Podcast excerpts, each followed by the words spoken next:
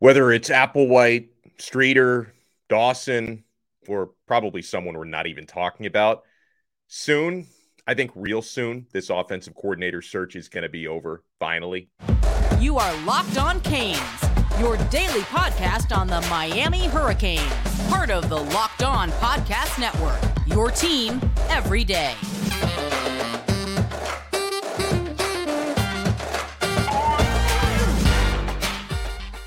I am Alex Donno, your host. I'm a University of Miami alumnus, longtime South Florida sports radio vet, and contributor to allhurricanes.com. And thank you so much for making Locked On Canes your first listen. We are available free wherever you get your podcasts and free on YouTube.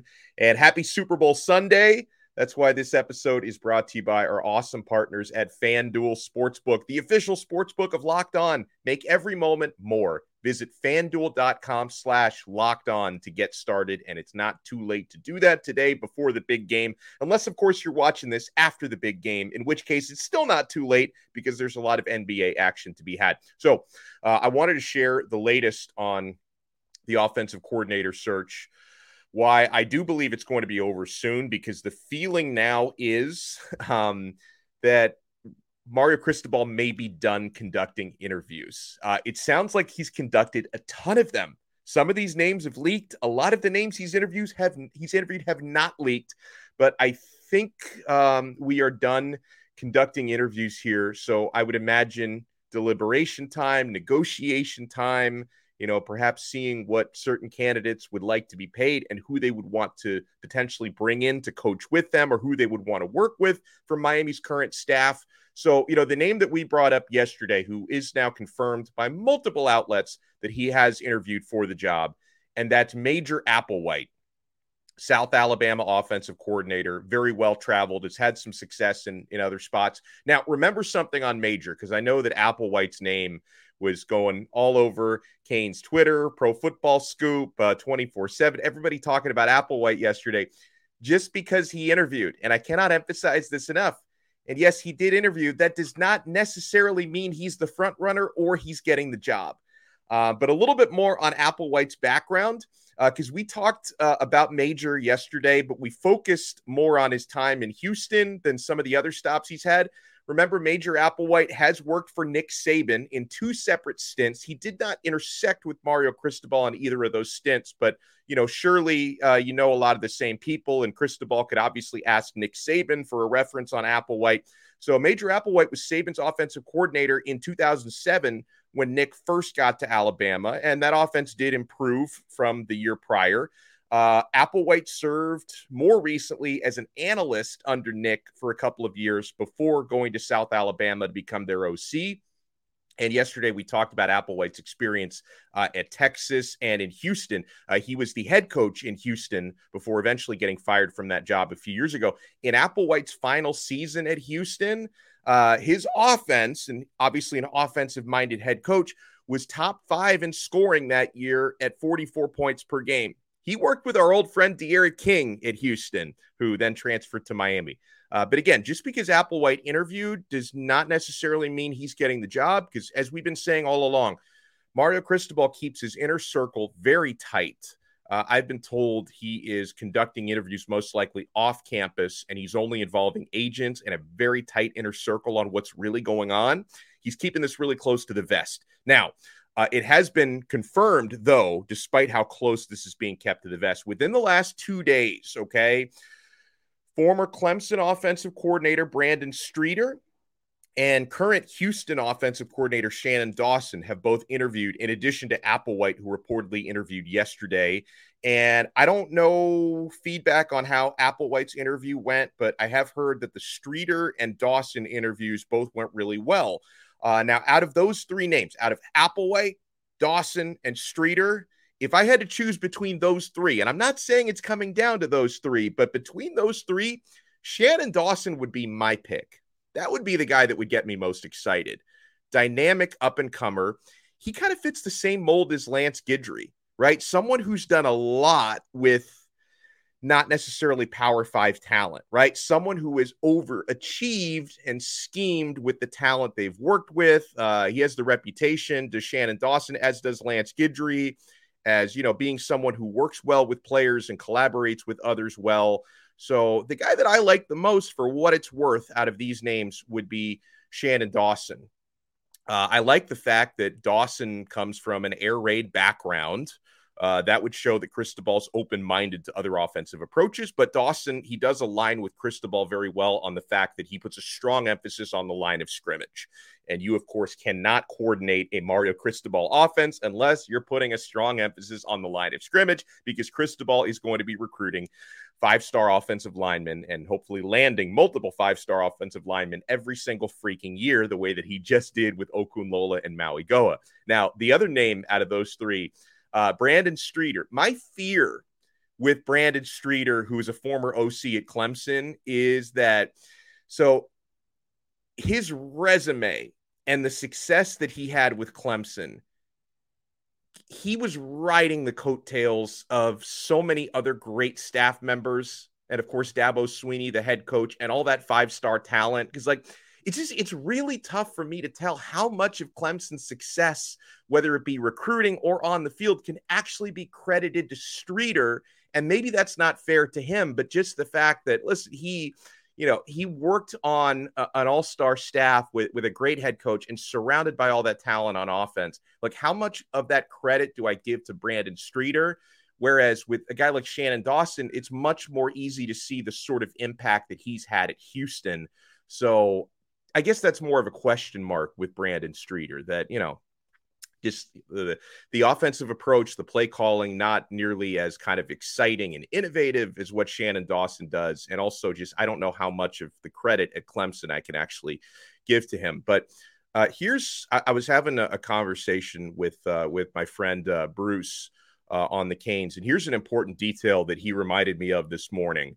Why this offensive coordinator search it, it's really like a jigsaw puzzle. Because remember, you're not only looking for an OC, you're also looking for a wide receivers coach and a quarterbacks coach because Cristobal needs to figure out how all those pieces can fit together. Now, uh, your OC is probably going to fill one of those other roles in addition to OC. Uh, I think most of us would prefer would prefer the OC also being the quarterbacks coach and then finding a wide receivers coach. You know, last year the OC was the wide receivers coach. You had another quarterbacks coach. So once you have identified your OC, and Mario Cristobal may have already pretty much made that decision on who the OC is going to be, but then you also need to figure out who either your wide receivers coach or your quarterbacks coach who's going to work with him and fit with him is going to be. So, does your top OC candidate does he have someone he wants to bring along with him to fill that role? If so, you need to make sure you want that person and you also need to vet and hire that person or if he doesn't have someone he's bringing with him, you need to find that person, right? Uh, you know, I, I would love to see uh, someone like James Coley or Tee Martin come on board as a wide receivers coach for the next offensive coordinator because those guys are both darn good proven recruiters. Uh, an- another name I think to watch could be Leonard Hankerson, who's a Miami alum and he's the current 49ers wide receiver coach. His name seems to be brought up quite a bit with a possible wide receiver opening. So, you know, whoever the offensive coordinator is, you've got to find that other staff member that works with them, whether they're bringing that person from where they currently are. Like, I don't think Jason Candle's coming here, but if Jason Candle did come here, he'd probably bring Kevin Beard, another former Miami uh, wide receiver and former Miami wide receivers coach who works with him at Toledo. He would probably bring a guy like that with him. So you have to figure out how all the pieces of the jigsaw puzzle fit together. Um, now, meanwhile, uh, I do want to bring this up again because I continue to hear that Mario Cristobal would like to bring Jason Taylor onto the field. That we could potentially see Jason Taylor get promoted from analyst to uh, an on-field coaching role before the season begins. So keep your eyes out on that one. And uh, there there have been some some rumblings about maybe uh, another change with uh, with a defensive backs coach.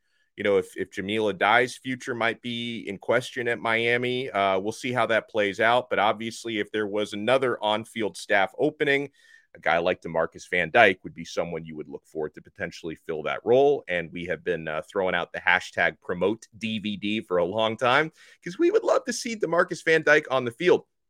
I want to answer some of you guys' questions coming up next uh, because some of our, our tweeters, and you can tweet us at Locked On Canes. And if you tweet us, we may read your question on the air, or you can follow us at Locked On Canes and we will follow you back. Some of you seem to think Mario already has his guy, and it could be someone who's coaching in that big game that's happening later today. Uh, some of you wonder, is anybody not a candidate for this job? So we will get into that stuff and a lot more when we come back here on Locked On Canes. And guys, remember, if you're watching this before Super Bowl 57 kicks off, it is not too late, guys, because they have everything you could possibly need and everything you need for your Super Bowl party on FanDuel. FanDuel is America's number one sports book, and they are now the official sports book partner here at Locked On Canes. And new customers get a no sweat first bet up to $1,000. That's bonus bets back if your first bet doesn't win. You just download the FanDuel Sportsbook app. It's safe, secure, and super easy to use. Then you can bet on everything from the money line to spreads to scores, if you're going to be betting some basketball games, point scores, how many threes are going to get drained. There's so many props. So, again, what I like for today, and the line has moved, and I like this. This is what I was waiting for because I like the Philadelphia Eagles, uh, and they are now just one point favorites. They were 1.5, uh, minus 1.5 earlier in the week. Uh, since I'm betting the Eagles, one point even is a lot better for me. So I, I locked in Eagles minus one. I locked in uh, Chris Stapleton's national anthem to go under two minutes and three seconds. And I also locked in Travis Kelce anytime touchdown score at minus 125 because I think he's going to get into the end zone at some point. And for fun, I put in a prop on uh, the the first team to draw the first team to possess the football, like the like the team that has the ball first, will not score a touchdown. That we will not see a touchdown scored on the first drive. I just kind of thought the odds are probably in my favor on that because it can either be, you know, a punt, turnover, field goal. A lot of other things can happen outside of scoring a touchdown. So I put put a few dollars on that. And guys, I'm telling you, you're gonna have so much fun at FanDuel. They even let you combine your bets for a chance at a bigger payout with the same game parlay. So don't miss the chance to get your no sweat first bet when you go to fanduel.com slash locked on. That's fanduel.com slash locked on to learn more. Make every moment more with FanDuel, the official sports betting partner of the NBA uh, and official sports betting partner of the NBA and the NFL. Thank you so much for making Locked On Canes your first listen today. We're available free wherever you get your podcasts, and we're available free on YouTube. Uh, get a question from Island Canes, who's uh, allowing himself to dream a little bit heading into the big game tonight. He says, What if, what if sometime this afternoon there was an official announcement naming Brian Johnson as our new OC? Talk about bang for the buck. Put it this way if it's not Brian Johnson, what an epic fail in terms of the ridiculous delay in naming an OC. Hashtag no excuse uh, at Locked On Canes. He wrote, uh, okay, so you know, a, lot of people have thrown out, you know, Brian Johnson. He's a former college OC. Uh, he had some success uh, at Florida. Uh, he's the Philadelphia Eagles quarterbacks coach. And it seems like to me why I do not expect Brian Johnson to take this job or any college job. He's climbing up up the ladder in the NFL. So I think he's going to stay in the NFL. He's going to become a hot offensive coordinator candidate in the NFL. And the other thing is because I've got some good friends who, uh, believe it or not, I have some good friends who cover Florida. Uh, somehow we coexist and get along. But I, have been told uh, by those I know who cover the Florida Gators, who covered Brian Johnson when he was at Florida, and they they basically laugh at the idea that he would want to turn to college. Like if he doesn't have to go back to college because he grew to hate recruiting working under Dan Mullen. And like I think he likes being in the NFL. But at the same time, I don't want to be a hypocrite because how many times have I said Mario Cristobal keeps this so close to the vest and the job could go to someone we're not even talking about? Maybe too many of you are talking about Brian Johnson, but I can't completely rule anybody out. I don't expect it's gonna it's gonna be Johnson. I think I think the two reasons why this OC search is taking so long are number one, I believe Jason Candle's indecisiveness has held up the search, and number two, Mario is being extra careful with the search because he knows he cannot afford to get it wrong this time. That this hire is way, way too important. And then you also throw in what we talked about uh, before the break, in that you also, in finding an OC, you also need to figure out how you're filling wide receivers coach and quarterbacks coach at the same time. So it's it's kind of like a like a high stakes game of Jenga. Like you've got to make sure that all those is that does that analogy apply? Because I, I, certainly don't want the thing to topple over like in Jenga. It's more like a jigsaw puzzle. I'll go with the original. I'll go with the original analogy there. But you know, listen, if if it does end up being Brian Johnson, I'm going to give Island Canes a huge shout out on our next episode if it does end up being him. Uh, OT the Cane asked me, Donno, who isn't a candidate at this time? yeah, does doesn't it seem like anyone who has ever coached football on the offensive side at any level in the history of the game of football, probably only those who are still alive, like not deceased people, any any name that's applicable has been brought up at some time in this search. Um, you know, as for who's not a candidate at this time, I'm really upset. I've not been contacted. Uh, I've got a really good fantasy football record. Uh, I have won a lot of games in Madden with innovative play calling in my time. I have not received a phone call yet. So, honestly, the only person I can confirm is not a candidate is me because I'm still waiting to be reached out to. And if they're done doing interviews, it's probably not going to happen at this point. Uh, Vero Beach Finn fan said this in reaction to the major Applewhite reports that he was interviewing. Uh, and Vero Beach Finn fan, I think he's a he's a Gator fan. I know him through the Miami Dolphins. We chat on Twitter sometimes. He says, "I'm not a Canes fan, but meh to Applewhite." If you want points in offense, Scott Frost is the guy. He says TVD would thrive in that offense, in my opinion. Um, now, this kind of goes back to the previous question because uh, I was told by someone who's given me really good information in the past uh, week and a half, two weeks ago, to not expect Scott Frost to be the guy. So it sounds to me like Frost is not a candidate. I'm not a candidate. Scott Frost is not a candidate. Uh, I co sign on what you said, though. I mean, Frost has been a very successful offensive coach in the past. If you kind of forget about whatever happened at Nebraska, he's been successful at just about all of his previous stops before that. So I would not mind it, but it does not sound like he's uh, he's being considered here, or maybe he's not considering the job. But either way, I don't think he's a candidate. Uh, we get a question from Ray Chan, who asks us any updates here on Jaheim Singletary and Gary Bryant. So a couple of the most prominent transfer portal names. Uh, so both of these guys, Bryant, wide receiver from USC, Singletary, uh, defensive back from Georgia. Singletary, a former five star recruit out of Jacksonville, they are both taking their time. Uh, they have both come to the decision that they are not playing spring football anywhere. They've missed the enrollment dates to play spring at any of the schools they might be considering. So uh, that that kind of reopened these races. Uh, as far as Gary Bryant goes, um, especially once once Miami gets their new OC and wide receivers coach. I think they could be a lot more aggressive in pursuing him. He visited Miami, so Miami seems to be on Bryant's short list, and they can certainly show him kind of you know a lack of proven depth at wide receiver, like how badly he's needed down here. Uh, as far as Jaheim Singletary, we talked about him a lot on the show. Um, there, there's a a stark contrast in the way his situation gets reported, depending on which part of his recruitment you talk to. Um, you know, I, I think that uh, the folks who talk to those in Miami circles about how his recruitment has gone from their side of it have been telling insiders that, you know, Miami might even be out of it or they're not optimistic about Jaheim Singletary. Um, the information that I've gotten in the not so well in the I, should, I would say the recent past because I did follow up about Singletary a few days ago.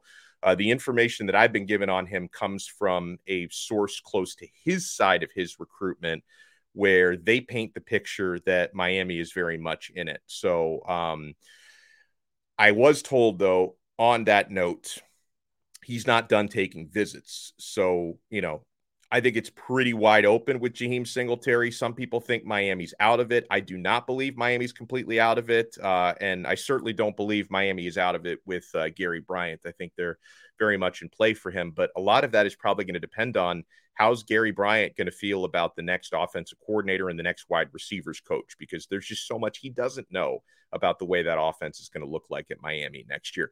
Uh, we get a question from Cosmo251. He asks, any possibility of bringing in both James Coley and Marcus Arroyo to fill offensive voids. Uh, I, I, think it could very well be a combination of two names we've been hearing. Uh, James Coley, who I also I, I, didn't mention his name earlier, but it, it's also uh, he reportedly did interview for for this job or for something. Because remember, James Coley could be an option at wide receivers coach or offensive coordinator or both, or even quarterbacks coach because he's got a quarterbacking background. Uh, and that's why I think it's it's possible for two people like that to come in at the same time. Like if you were to hypothetically bring in Marcus Arroyo to be the offensive coordinator, it's possible you also bring in someone like James Coley to be a co-OC and wide receivers coach. Now, I will say that uh, thing, things have been pretty quiet on the Marcus Arroyo front. I mean, it, it would it would make sense for Mario to talk to him because they had success together at Oregon. Arroyo was uh, Cristobal's offensive coordinator for two years at Oregon, and they won two Pac 12 championships and a Rose Bowl together before Arroyo left for a head coaching job. And he's currently not employed. So you don't have a buyout to pay for him. Like it would make sense for him to be in the picture, but that name's been really quiet. Like outside of speculation, like, hey, this guy worked with Mario before and he's out of a job. So it makes sense. Outside of that, I haven't like heard a lot of buzz behind Marcus Arroyo's name. Uh, and, and then something I think you can also remember with all the people that Mario Cristobal is reportedly interviewing, um, not only do you have essentially three jobs to fill, like on field jobs to fill with coordinator, quarterback coach, wide receiver coach, but Cristobal's always looking for analysts as well. And maybe some of the people who have interviewed with him uh, may not ultimately get offered like an on the field or a coordinator job, but they could get offered one of these analyst jobs. That's something to think about as well. So that's so you're I talked about having three jobs to fill. You kind of have four or more jobs to fill because Mario is always looking to fill out the staff with offensive and defensive analysts as well. We get a question from Michael Leeds, uh, who asks us, Hey, are you concerned uh, that kids trying to get out of their national letters of intent is going to start a trend? And if so, how can the NCAA put a stop to it? Uh, I, I, think the, the trend is starting. No, great question, Michael, because uh, you know Jaden Rashada was a very high profile at Florida uh, example of getting released from the national letter of intent like a month or less after signing it. And now, you know, we're seeing uh, Miami defensive back signee Antoine Jackson wanted to do the same thing, wanted to get out of his national letter of intent.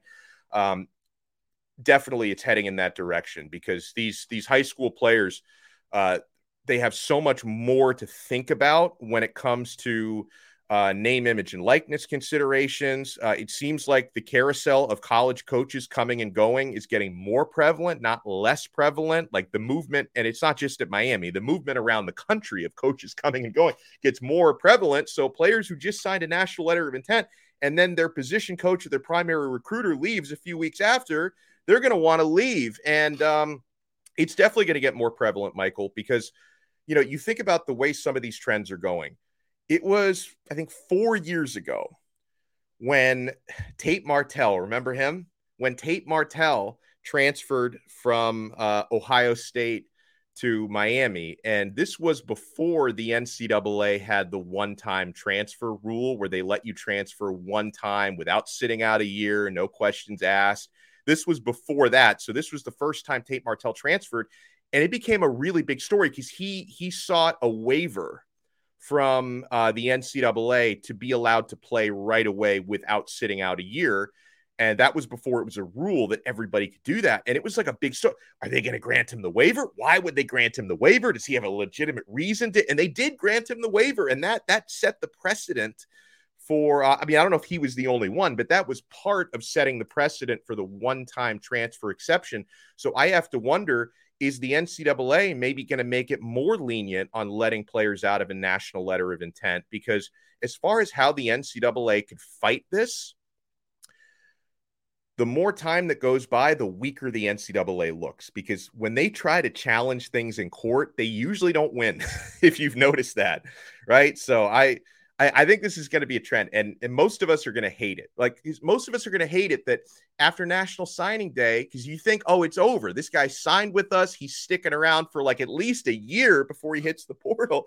If it now becomes a trend that a guy signs a national letter of intent and then like a few weeks later he's looking to leave, it, it's really going to be. It's you know, I, I I always want what's best for these players. Okay, don't get me wrong. I will always want what's best for these players, but you know, I know that for those who like are college football fans and cover college football, it's going to be frustrating because I, I, think that what happened with Jaden Rashada and you know what seems to be happening with Antoine Jackson, that's going to become more common, less common down the road. So, everyone, thank you so much for making some time today on Super Bowl Sunday for Locked On Canes. Want to throw a thank you and a shout out to Tony D, who left us our newest five star review on Apple Podcasts. Guys, if you can take you know a few seconds out of your day, leave us a five star review on Apple Podcasts, Spotify, Audacy, wherever you get your pods. I will thank you guys on the air for that. Tony D, uh, he says Locked On Canes is becoming his new favorite Canes pod. So, Tony, thank you so much for finding us. Thank you so much for the love. We will talk to you guys again tomorrow on another episode of Locked On Canes, part of the awesome Locked On Podcast Network, your team every day.